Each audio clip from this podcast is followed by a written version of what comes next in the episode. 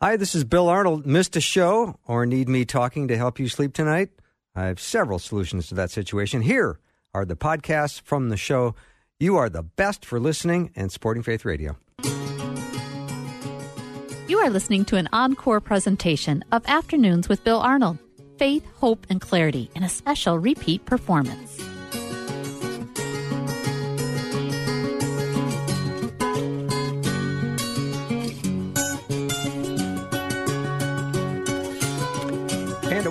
Welcome to the afternoon show. I'm Bill Arnold. So glad that you can join me today. I've got a great show lined up for you. As always, I've been thinking about this show all day because I get to talk once again to my friend J. Warner Wallace. He's coming on in the, and uh, he is, of course, a featured cold case homicide detective who's now retired, but he's a popular national speaker, best-selling author, and he is also a senior fellow at the Colson Center for Christian Worldview.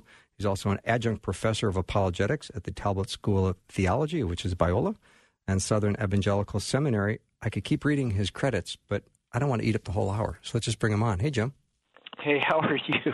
I'm glad you're not reading all that junk. No, no, so seriously. Good. It's painful, isn't it? It is painful. I mean, sometimes you put that stuff on because a publicist puts it on or somebody puts it on, and then you're like, oh, my goodness, I'm going to have to go back there and edit all that stuff out because it's kind of obscene. But it is a very impressive resume. Come on. I'm oh, yeah, I'm an impressive person. In my own mind, I'm actually unbelievable in my own mind. So. I agree. I agree. So, um, happy November. Uh, what are your plans That's for right. Thanksgiving? Let me ask that in advance. Well, okay, so we our kids are grown, and uh, a couple of them are married now, so it's not easy to get everyone together uh, on the holiday that you got in-laws who want the same holidays. So what we always do is we, we plan it in advance. So we do Christmas, I mean uh, Thanksgiving rather, uh, about a week probably before Thanksgiving. Okay. And we always do it on the Saturday. That is the U S C U C L A game. Nice. So, so two of us went to U S, U C L A, and one of us went to U S C. So there's a rivalry in the family anyway. So yeah. That's always about a week before Thanksgiving. So that's the day that we all get together and eat Thanksgiving food. It's just not Thanksgiving Day. Yeah, that sounds like a great, uh, great tradition. I like it a lot. Yeah, it's been fun, and we all have to wear our, our, our gear, you know, yeah. so, so on the, and hang, on, and hang the, the house divided flag and all that stuff. So. so on the real Thanksgiving Day, do you eat more, more turkey? Yeah, you know, it's been great because it's just Susie and I, and we get to, you know, sometimes we'll have Thai food. Oh, nice. nice. We'll do something other than, than uh, Thanksgiving food, you know. So, yeah. Yeah, it's been good. Well, I always recommend people always go to cold case christianity dot com, and they can check out all the uh, recent videos and blogs and things you've done, and it's a great resource. I go there often, as you know. And out of that, uh, one of my more recent visits, I saw a couple of things I'd love to talk to you about. All right, yeah. If you don't mind. Let's uh, do it. I know we've got time together. So yeah. uh, let's start with um, the timing of, of Jesus. You know, why, you know, why did Jesus come when he did? Well, that's a good question. And you see this in Scripture, right? Paul talks about Jesus coming in the fullness of time. And so you can get kind of a, just a straight biblical answer, but there's still some, some questions as to what that really means. Yes, I mean, it's, it, it, certainly we can say it's part of God's timing, but is there like – we could say that about almost anything, right? Like this conversation is, right. is probably part of God's timing, right? So so you could say that, but what is it – like what do we even mean when we say that it's in the fullness of time? What does that expression even mean? Well, one of the things I, I, I noticed, and, and I, I, I'm gonna, it, it surprised me, um, the, the detail to which this is true. But if you look at the, the history that leads up to the appearance of Jesus – you will see that history aligns, not only that Jesus could arrive at this time and, and meet the, the prophecies of the Old Testament, right, the, the, the prophets who predicted his arrival. Daniel, for example, says that the Messiah is going to arrive sometime after the, the, dec- the decree to um, restore Jerusalem and sometime before the destruction of the temple, which you know occurs in around seventy A D. So you've got a window of several hundred years there that we would say that's a period of time that, you know, it's going to happen sometime in there. And then you have a period of time which is dictated by the culture. Um, it turns out the Roman Empire uh, arises in that region of the world and ends up conquering the known world and, and also providing the infrastructure of roads, postal services in a two hundred year period of peace called the Pax Romana. And Jesus happens to arrive during that two hundred year period of peace in which the infrastructure is now – money is no longer being spent on war. It's being spent now on infrastructure, preparing for the next war, and a lot of that means they're building roads, roads that they can move their armies on, and, and they're going to go through things. They don't want to make tight turns, so now you see bridges being built at a rate that never seen before. You see tunnels being built at a rate never been seen before. We're not going around that mountain. We're not going around that. We're going to go over it and through it. Well, those are the same roads. You know, that expression, all roads lead to Rome. Well, those roads did lead to Rome, and ultimately led, even connected to the to the Silk the Silk Road, which is going all the way to, to China. So you have now an infrastructure in place that if someone does arrive during that period of time, you would be able to easily communicate about that someone. Those are the roads that Paul took that weren't even available two hundred years earlier that now are available to someone like Paul who wants to share the message. Now, again, another window of opportunity. You can overlay the Pax Romana on that prophecy of Daniel, and you'll get a, a smaller window in which both things are happening at the same time. And then if you even look at all of the mythologies that precede Jesus from people who are thinking about God, and they've got reasonable expectations of God, but they express them in any number of different ways. Well, it turns out Jesus comes and he embodies their imagination. He embodies the expectations of ancient and modern people uh, when they think of, when we think about God. You know, that God would be above the nature that he creates. He'd be above the material world. He'd be beyond the material world. He'd be outside of space, time, and matter. He would probably appear in a miraculous way. He'd probably be able to defeat death. These are expectations we have of God that are expressed in the mythologies of the ancients. And those people who were worshiping those mythologies didn't worship them forever. Like, for example, Osiris. Eventually people stopped worshiping Osiris. If you wanted to come at the time in which the most number of worshiping ancients were worshiping their expected mythologies, mm. much of which resemble each other and even resemble the story of Jesus, and you wanted to come and embody each and every one of their expectations in the most robust way possible, you'd have to arrive when the most people are still worshiping their myths. It turns out those three opportunities, when they're overlapped, give you a window of opportunity between about twenty-nine B C and about seventy A D And Jesus, in those ninety-nine to one hundred year period of time, he falls right in the middle of that. And now that's not something you find by working Jesus backwards. You find that before you even know about Jesus. You could actually lock in that window of opportunity, and then you just have to see, well, who arrives. There's a reason why the first century is called the first century, even though it isn't the first century that humans recorded history or that we lived. But we call it the first century for a reason, because there's this window of opportunity. Jesus arrives in the middle of it, and that window provides us with the opportunity to spread the word, to spread the, the truth about Jesus across the world in a way that was not previously available. And so that's why I think that Jesus arrives when he arrives in history. That is a fascinating uh, res- response to that question, Jim. I so appreciate that. And then also, wasn't Greek the most fully developed language um, at the time? Yeah, as a matter of fact, I, I look at this kind of fuse that's burning. You know, this is what Person of Interest is about, this idea of a fuse that's burning up to the appearance of Jesus. And one aspect, one strand of that fuse is the cultural fuse, right? And that's mm-hmm. the Roman Empire rising. Well, the Roman Empire does a number of things. It's not just that the empire is rising and to provide that period of peace. It's that we actually have other technologies that seem to be paralleling and uh, rising at the same time. So, for example, if you arrive too much in the distant past before Jesus arrives, well, you don't have the technology by which you could even Uh, write something down and, and travel with it. So, for example, the first uh, writings we have exist on clay or on stone before the use of papyrus. Well, those writings won't travel. Uh, they'll break up. They are too heavy to, to carry. Also, you have the most ancient uh, alphabets are usually some form of pictograph or cuneiform. These are these are, are they lack the, the, the number of, of symbols necessary to communicate complex ideas. If you only had pictographs, um, you, you'd you have a hard time, for example, writing out the narrative of the Sermon on the Mount with all the detail that's in there, all the nuance that's in there. In fact, even the Persian alphabet, even when you get all the way – until you get to the Etruscan alphabet, which arises on the Italian peninsula and eventually becomes the alphabet that's used by the Roman Empire, and then it's spread all over the known world. Well, it's in that alphabet that you have enough vowels, you have enough consonants where you can actually make complex statements in a way that uh, is, is much richer than other prior alphabets. So it's not just the, the, the, the Roman Empire is rising, it's that you have now technology with wheels. You have roads you didn't have. You have a postal system you didn't have. You have language. The Greek spoken language has now become the language of the empire, and it's spoken all over the place. You have you have uh, an alphabet that, that the story can be written and and, and, and, and and travel all over the empire and can be read and understood with enough complexity. All of these things are happening at the same time until finally you have that window in which something is about something new is about to happen. And when it does happen, it'll have legs.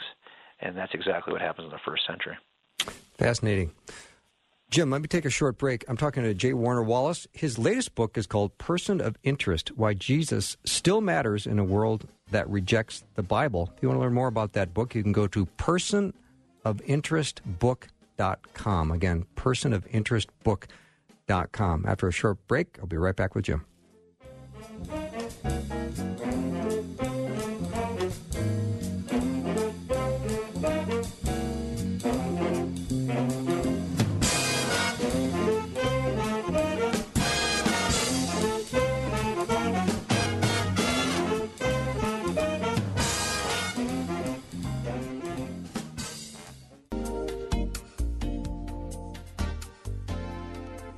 You are listening to an encore presentation of Afternoons with Bill Arnold, Faith, Hope, and Clarity in a special repeat performance.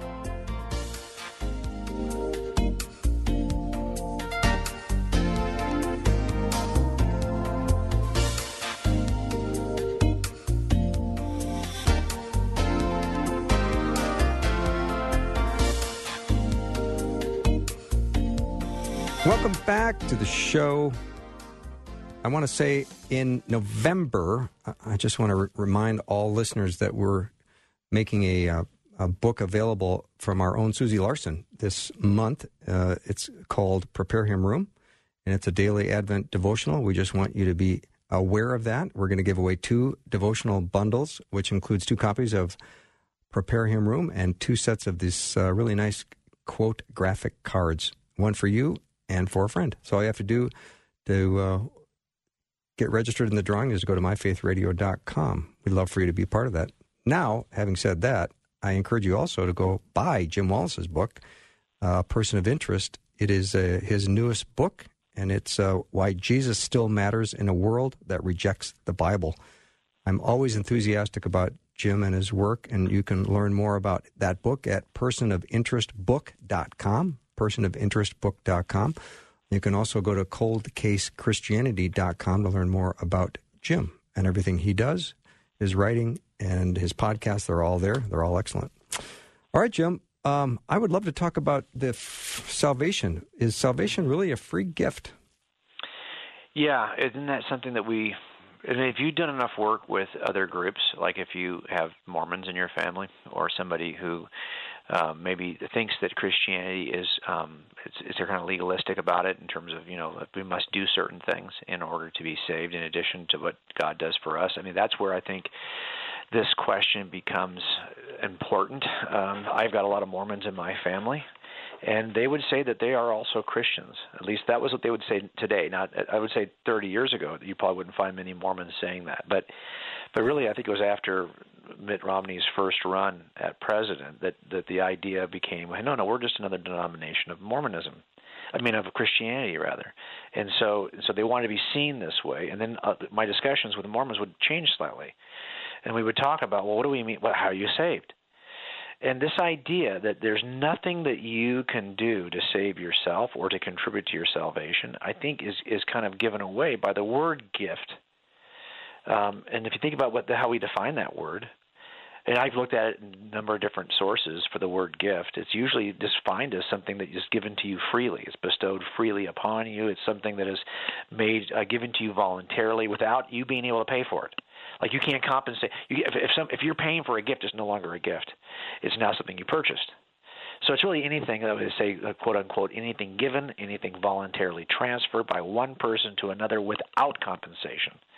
That's what a gift is. And why that becomes important, I think, is because one of the orthodox claims that we would make as as Christians is that that we can't earn, that, that really it's what Jesus does for us. It's really an unusual approach if you think about it in terms of all the other worldviews that are out there.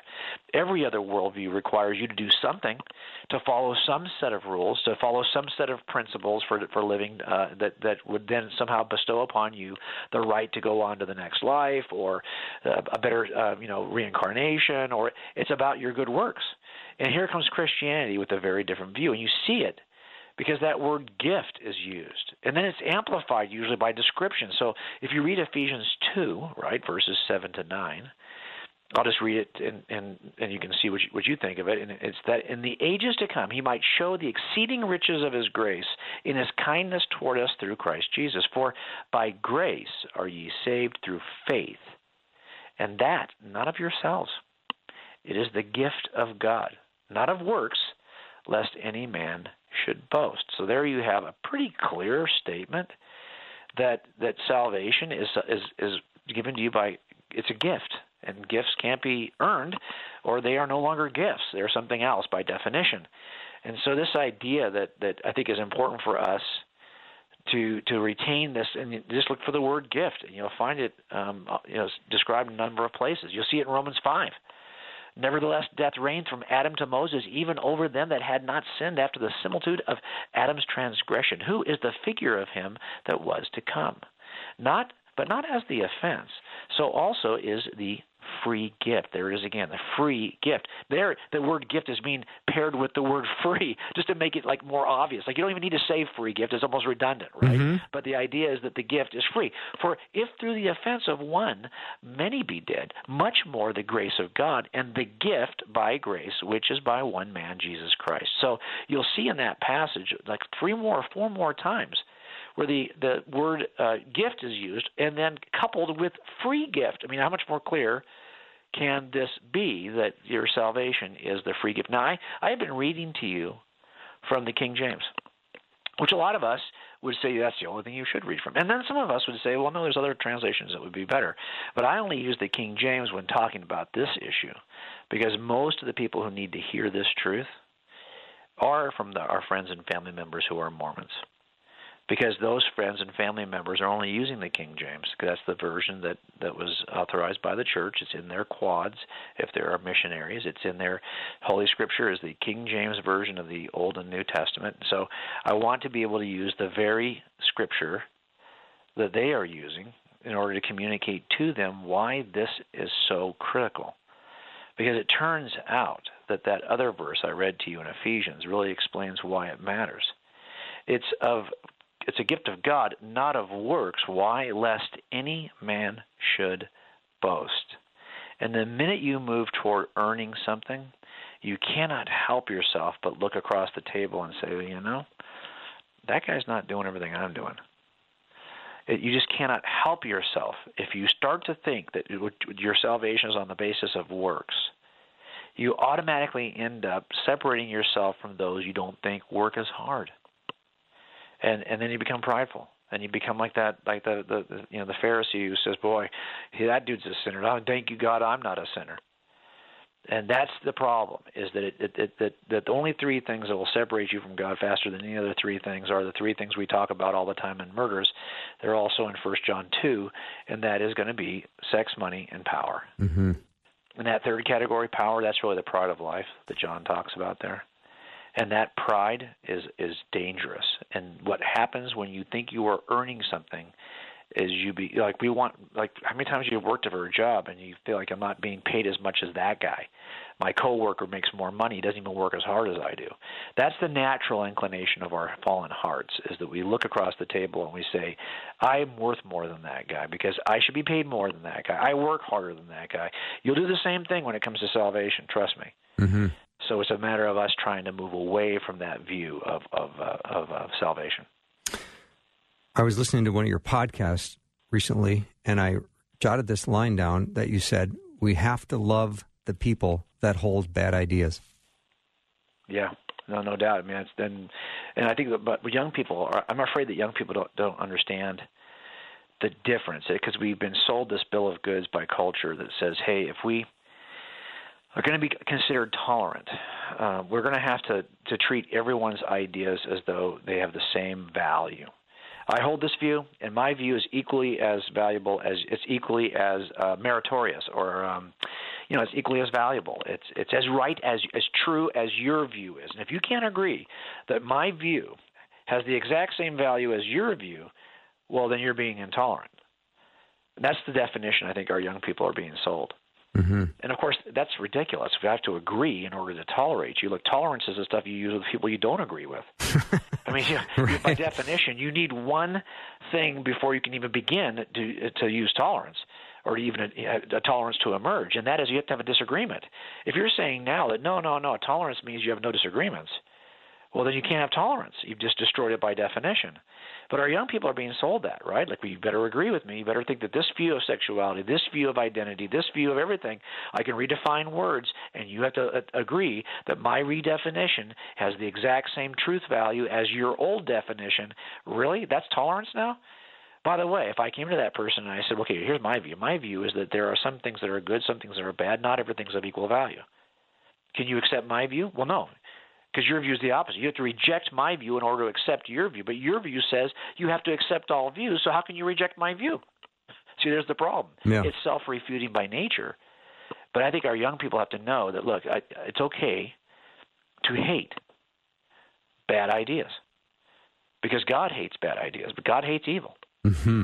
And it's okay for you to hate. You're just not allowed to hate the people who hold bad ideas. We're supposed to love those people. But there's going to be lots of bad ideas I hope you hate. Right. Because God hates them too. Right. Just had a question from a listener. Would a fifteen-year-old boy be interested in this book that has no interest in church or Jesus? Well, I'm always drawing, I'm always writing books for fifteen-year-old kids just like that, because that's where I think the battle is, the battle right now. So I, I think my books are all accessible by adults, but you'll see that there's four hundred illustrations in this book. Uh, my goal, and the publisher, as I said, hey, you know, I, I don't want a single page. If there isn't a list of some sort that makes the page wonky because there's a list there instead of text, I want there to be a graphic element on every single page. So if you just kind of open the book randomly, you'll see that every page has got some kind of illustration. That's because I want it to read quickly.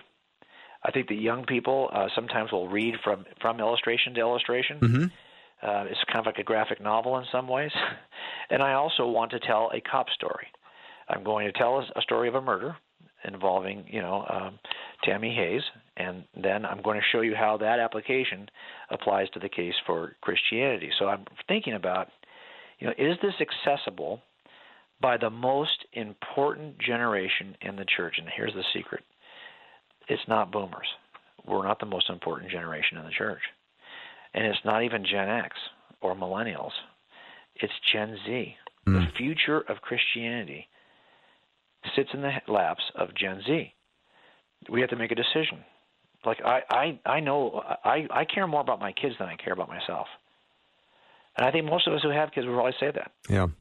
Do we care more about the kids in the church than we care about ourselves? That's a great point. So I'm trying to write the books for, for that are accessible by, by young people. Yeah.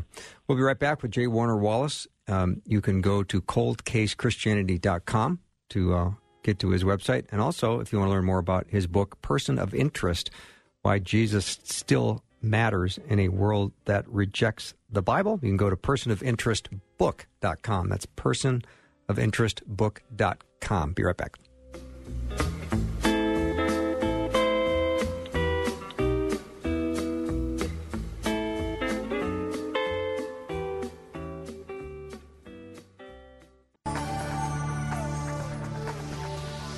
You are listening to an encore presentation of Afternoons with Bill Arnold, Faith, Hope, and Clarity, in a special repeat performance.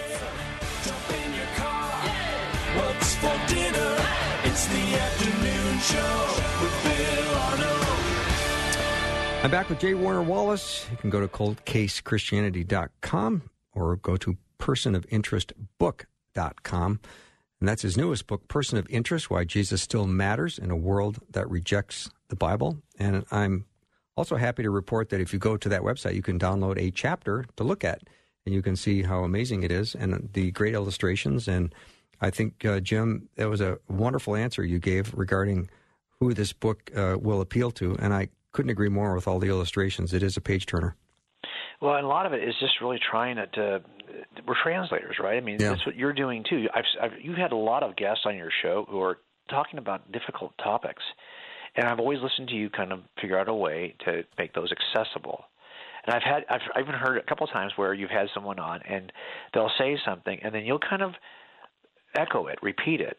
But you you you now make it uh, – you're doing kind of what I do in, in jury trials, or we prosecutors do in jury trials, where where they're trying to – the expert says something on the, on the stand, and they'll say, uh, can you try – they'll even just ask, can you say that again in a way that the jury would understand, you know, or, or they're trying to be funny about it. But what we're trying to do is to help t- take difficult concepts. Sometimes they're scientific, sometimes they're philosophical, and then we're trying to, to, to translate them in a way, right, to give new language to these things so that people can under, not that people are stupid, because they're not, but what happens is we get so geeked out about our little niche of interest.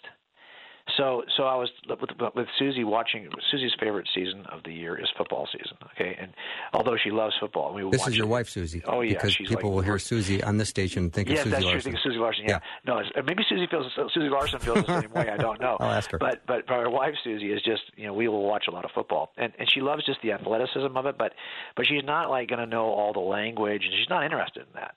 She's not interested in some of the concepts about pulling guards, you know, and how guards pull for a run play. Like, that doesn't really interest her. And so I'll, I'll sometimes talk about it, but but she'll or she'll ask, what does that mean? What do you just what does he mean when he says that? I'm the same way with stuff that she likes, you know, that she talk, that listens to podcasts that I don't. I have to ask her. So, so we're kind of translating for each other because mm-hmm. we happen to be geeked out on this little niche-y thing. Okay. Yeah. Well, that's what we're doing here too. We we, we probably you, you end up talking to a lot of authors. You end up kind of like you start to develop an, a sense of what they mean when they, and you can forget very easily that your audience may have no idea what that person just mm-hmm. said. Right, I, I find the same thing. I've got to really like stop and think, okay, did I say that in a way that's even comprehensible? So, so I think that's what we're doing here is we're translating for people who maybe aren't as far along, uh, they aren't as geeked out as we are. Yeah. So in other words, Susie likes football, but she doesn't really care to learn about the nickel D. Exactly, and like you know, what's a, what's a two safety? You know, trip, drop. But does she really you know care about that? Why does that matter in right. this part of the game? You know, she just loves it when she sees a great catch, and she's like, "Wow, that was athletic." You know, that yeah. was like, "Did you see that?" You know, she's but she's not interested in. Well, why was that guy so dang open? Okay, you know, what's, what's yeah. the blown coverage that allowed that to happen? You know, that's not her, her interest. So, yeah. So Jim, uh, you teach at the Cove once in a while, don't you? Oh yeah, I was just there last was it last month a week ago last Monday. It was uh, I get to go for most of the time. I'm asked to go when it comes to law enforcement retreats, and nice. so um, that's what I've been doing most recently. Yeah, we we've done a uh, we did a lovely promotion in October. We did Pastor Appreciation Month, and we said we want to celebrate and honor pastors, and we suggested people nominate their pastor, oh, and awesome. we had four hundred fifty people nominate their pastor. And the, uh, the the the winner is going to get uh, all expense paid weekend to the Cove. They at, will not forget it. They will love it. That's yeah. just it's just go on the Cove's uh, Instagram account this week. The, the last post they posted was maybe yesterday. Uh, you got to see it. I mean, right now leaves are changing in North Carolina, and if you look at uh, at the leaves around the Cove area, that Boone, Asheville, kind of in that region. You'll just go, oh, my gosh, like get there now. but, but no matter when you go, yeah. it's just this beautiful area. It's it's this, it's kind of this wooded, uh, rolling hills. Uh, when you're there, you know, you have to like drive very slowly to get from the gate nice. to the actual lodge because there's going to be so many deer that are going to be walking on the road right in front of you. I mean, it's just one of those places you won't forget. That's so. lovely. So they're gonna the, the winner is going to be announced tomorrow in the five o'clock hour. So I'm just wow, trying awesome. to throw that out as a small hint yep. to have people uh, make sure they're listening tomorrow during the five yep. o'clock hour. We will announce the winner. So that's going to be exciting to do that. That's going to be awesome. Yeah, for yeah. sure. So um, I'd also love to chat a little bit, you know, because we talk about how important it is to connect with people, to, to uh, you know, love the unlovable. But we also have to talk in a way that doesn't confuse them. And I, I think that we get caught up with a lot of Christian cliches. And I, yeah. I think it confuses people, and I know you don't want to do that in your communication style. No, as a matter of fact, I think cops are, are can be really bad about this themselves. You know, it's um, we have our own language too, and you'll see when a cop gets on the stand and, and they're asked to um, to talk about what happened. You know, so they'll say, "Well, yes, you know, I upon arrival, I they start talking like they're writing a police report." You know, yeah. And you have to kind of say to them, "Hey, you know what? Um, relax a little bit. You sound like you're writing a report, and and you don't want to seem like you're so detached." Um, that you can't you can't um, connect with people. And there's a language. There's a language in law enforcement. I get it. There's a language in football. We talk about certain kinds of coverages, right? right. Pulling guards. This is a language. And if you can't translate the language, then suddenly you're you're losing people. That's true for us too. I mean, I think we, we, we get. And I don't. I'm not against it. I like the idea that a certain level of precision can be arrived at within any system of thought by using language which has been developed for that system of thought. So I'm okay with it. But if people who are outside the system of thought are going, what in the world are they talking about? And and, and there's even little things. Like I'm going to give you a couple of expressions that I think that people don't realize. Have you ever heard someone say something like, God has put you on my heart? Oh, yeah. Or God has put, they've put you on my heart. Mm-hmm. Or even the expression, God told me. And I wrote an article for Fox News one time on this because somebody was m- mocking how Christians could hear from God. And I, but I do think the world around us wants to know what you mean by that. Like if, you, if you're saying God told you to do something or God gave me this message to give you. And that's been said to me a number of times at speaking events where someone will walk up. And, and I would have told you that as a new Christian or as somebody who was not yet a Christian, I'm like, really? Like, you know, what is that? Are you telling me that, are you sure that you, God spoke to you? I mean, did he speak to you audibly? Like you heard a voice from heaven, and, you know, it's like a Morgan Freeman voice came down from heaven and, and, and, and, and said something to you. Is that what you're saying when you when you say that, that expression? Um, and I think that some people actually would say, well, yes, I actually heard God's voice, which is fine. But a lot of people will say that when they don't actually mean that. They they mean that, um, you know, something else. They mean either, that, number one, um, well, look, can you just, like, translate it for us so we can just – I think sometimes people, what they really mean is, you know, um, I've been thinking about you a lot lately. And and when you come to mind, uh, sometimes it's when I'm praying and talking to God, and, mm. and, and you come to mind. And that, to me, may be what you mean, and it's a little clearer. It's a little more specific, and it's not as confusing for people. That's a very simple one. But even like the expressions we talk about, to like to be born again. Okay, what, what does that mean to be born again? I think some people will take that expression and identify it with even a political party or something. And what we really mean is something a little bit different. When we say, you know, you must be born again, or um, I would always ask, well, okay, so are are, Christ- are all Christians by definition born again? Or, or is there something different? I mean, why do you, do you, if that's the case, if all Christians are born again, if like born again, what is that? Is there a difference between born again Christians and other Christians? I mean, some people, if you're not born again Christians, you're not really a Christian. If you are really a Christian, why are you adding that adjective, right? So are the born again Christians like the hardcore Christians? Are they like the like the political uh, you know activist kind of Christians? Like, what do you mean by born again? Believe it or not, most people who are not Christians don't know what to make of that word. Or to make of that expression. They're not, it's not as clear to them as it is to us.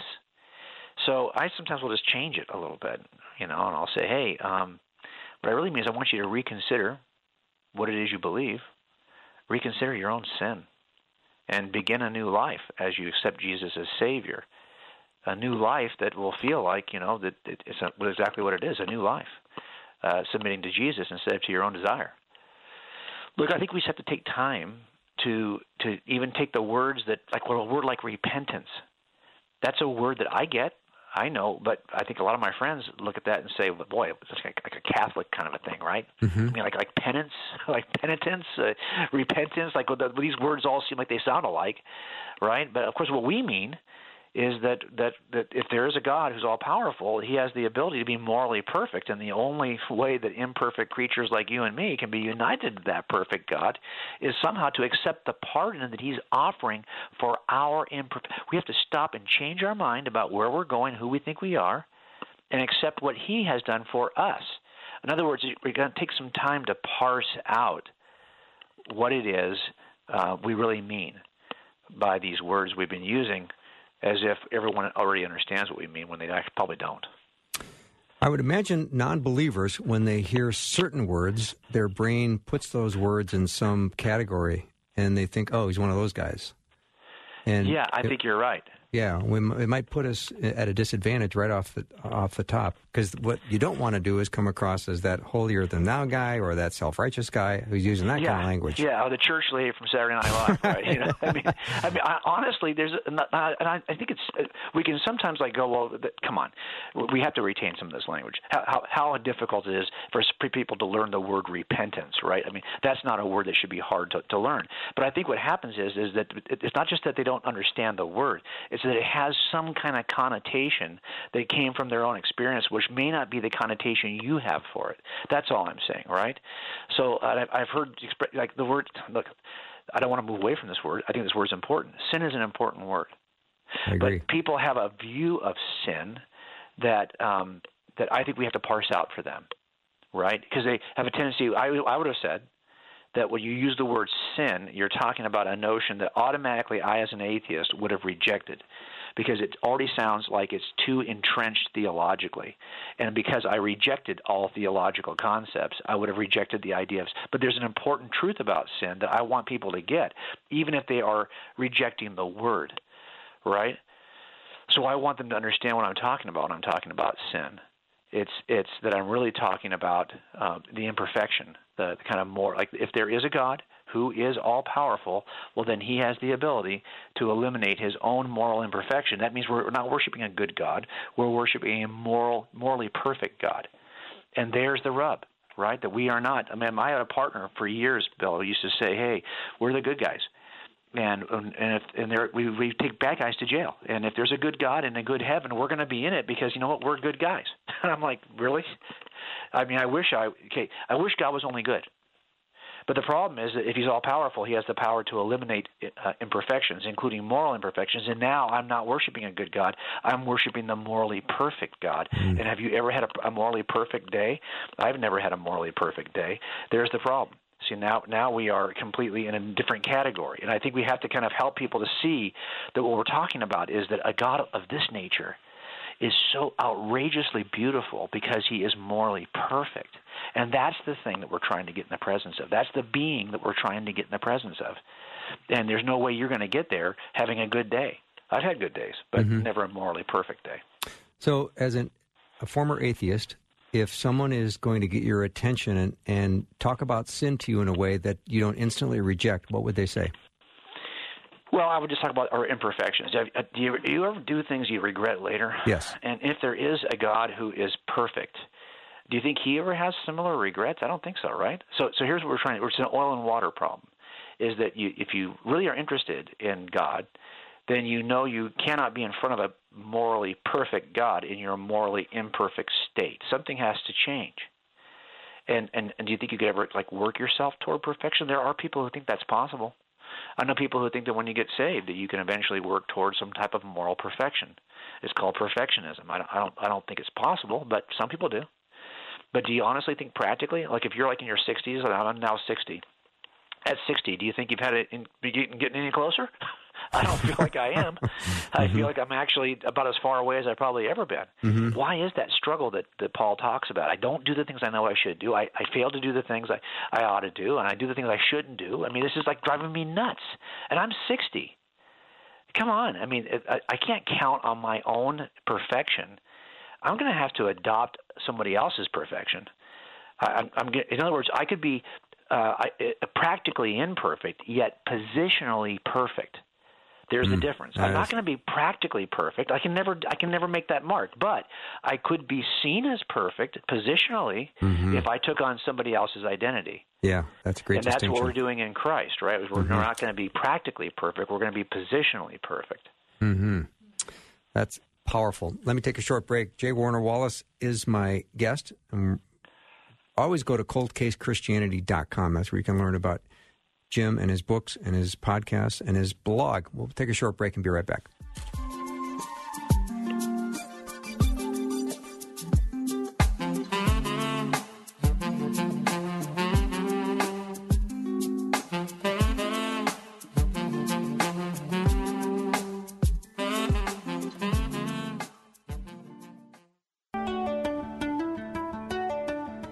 You are listening to an encore presentation of Afternoons with Bill Arnold, Faith, Hope, and Clarity in a special repeat performance.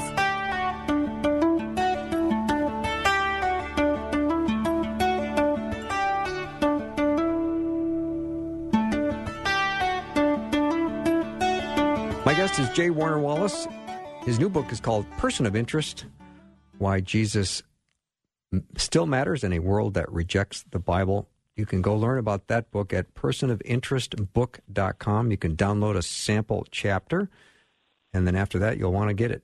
I'm pretty sure it's um, one that you're going to want to check out. So person of interest book dot com. And you can also go to cold case christianity dot com. That's uh, Jim's website. So, uh, Jim, I don't know if I'm going to talk to you again before Thanksgiving, mm, but let's chat right. a little bit about uh, Thanksgiving. It's it's a you say it's a distinctly Christian holiday. Yeah, I mean, think about just philosophically. Uh, forget about you know uh, the history, because that's that's another whole issue, right? The history of Thanksgiving and how. But but but just think about the philosophy of giving thanks.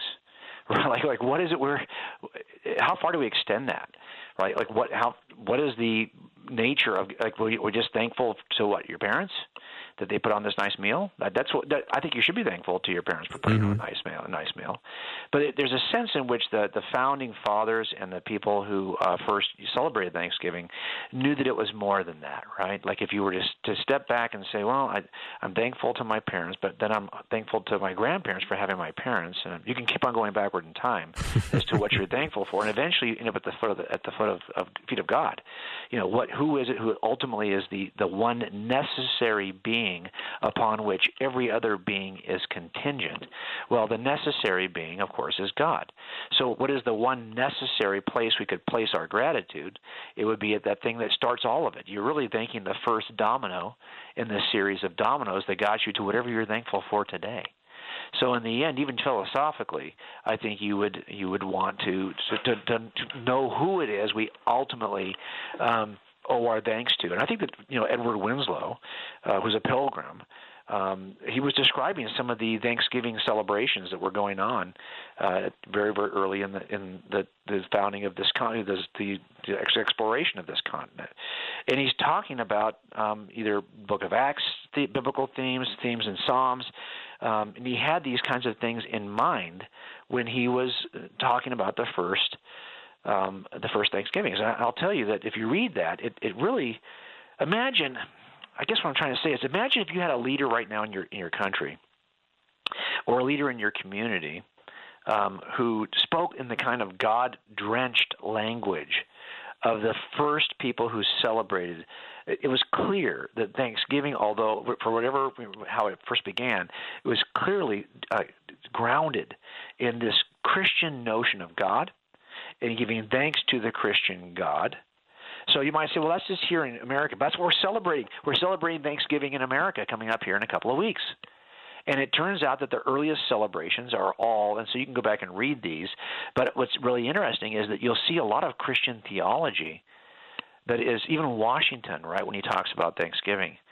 I'll just read you one paragraph from his proclamation. Whereas it is the duty of all nations to acknowledge the providence of Almighty God, to obey his will, to be grateful for his benefits, and to humbly to implore his protection and favor. And whereas both houses of Congress have, by their joint committee, requested me to recommend to the people of the United States a day of public thanksgiving and prayer. And I keep that in mind. That first proclamation was not just a day of public thanksgiving. It was connected to prayer. Washington says to be observed by acknowledging with grateful hearts that the many and signal favors of Almighty God, especially by affording them an opportunity, people, an opportunity, peaceably to establish a form of government for their safety and happiness. So what Washington says basically is, I want to establish, and so does Congress. Could you imagine, by the way, in today's age, actually speaking about God in this public a way, that not only does the president, but the Houses of Congress want to establish a day of public thanksgiving and prayer. Hmm. And that thanksgiving and prayer is not just for all the stuff that God's given you, but also that he has given you a form of government that secures your safety and happiness. So Thanksgiving from the very beginning, it seems to me, is, as public kind of um, policy, was um, a, an, a Christian opportunity to thank God for what God has done for us. And you'll see that it is echoed. The statements in Washington's statement, for example, are echoed in Hebrews thirteen, in Psalm one forty-five, Psalm twenty-two. He either alludes or quotes from different passages of Scripture.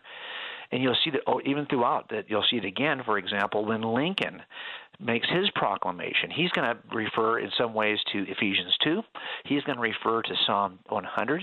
I mean, to make public proclamations that are so connected to Christian scriptures and Jewish scriptures, it's kind of hard to argue that these are just deists who are just kind of tossing out a general view of God, but nothing specific to the Christian God.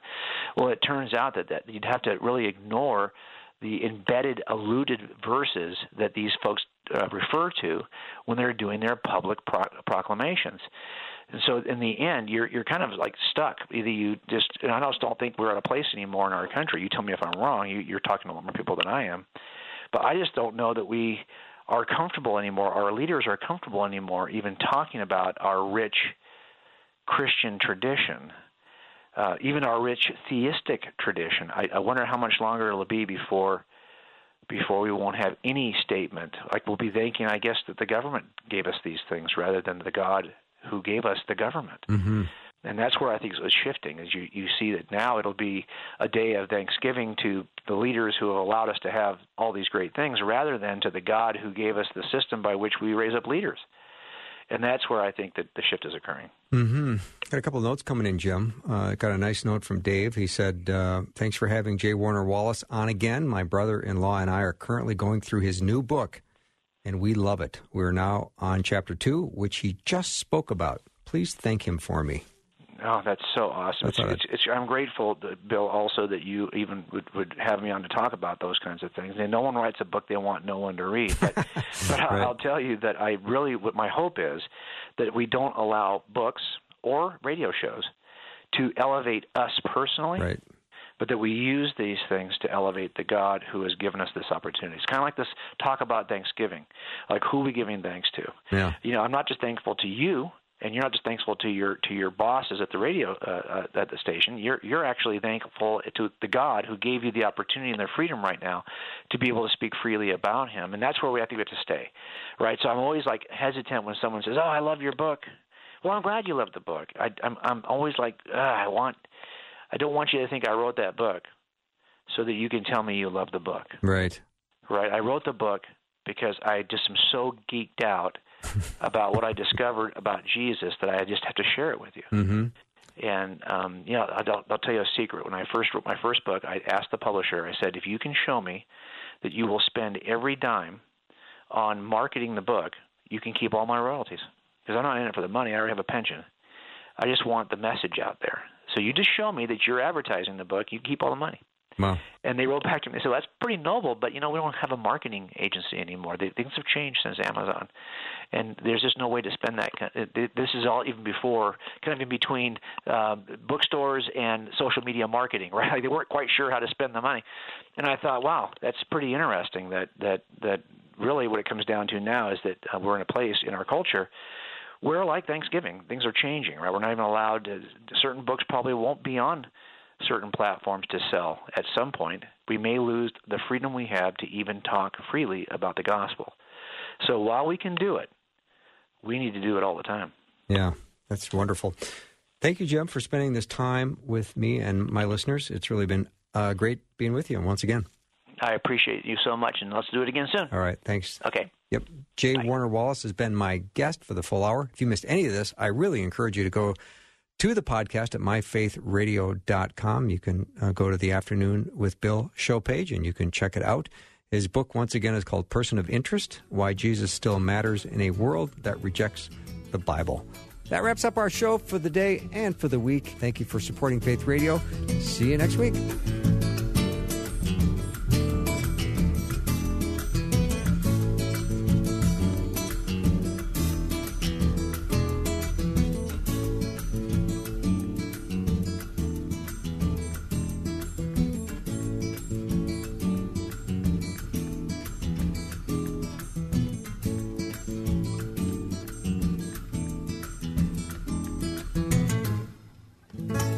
Thanks for listening. Programming like this is made available through your support. Information available at my faith radio dot com.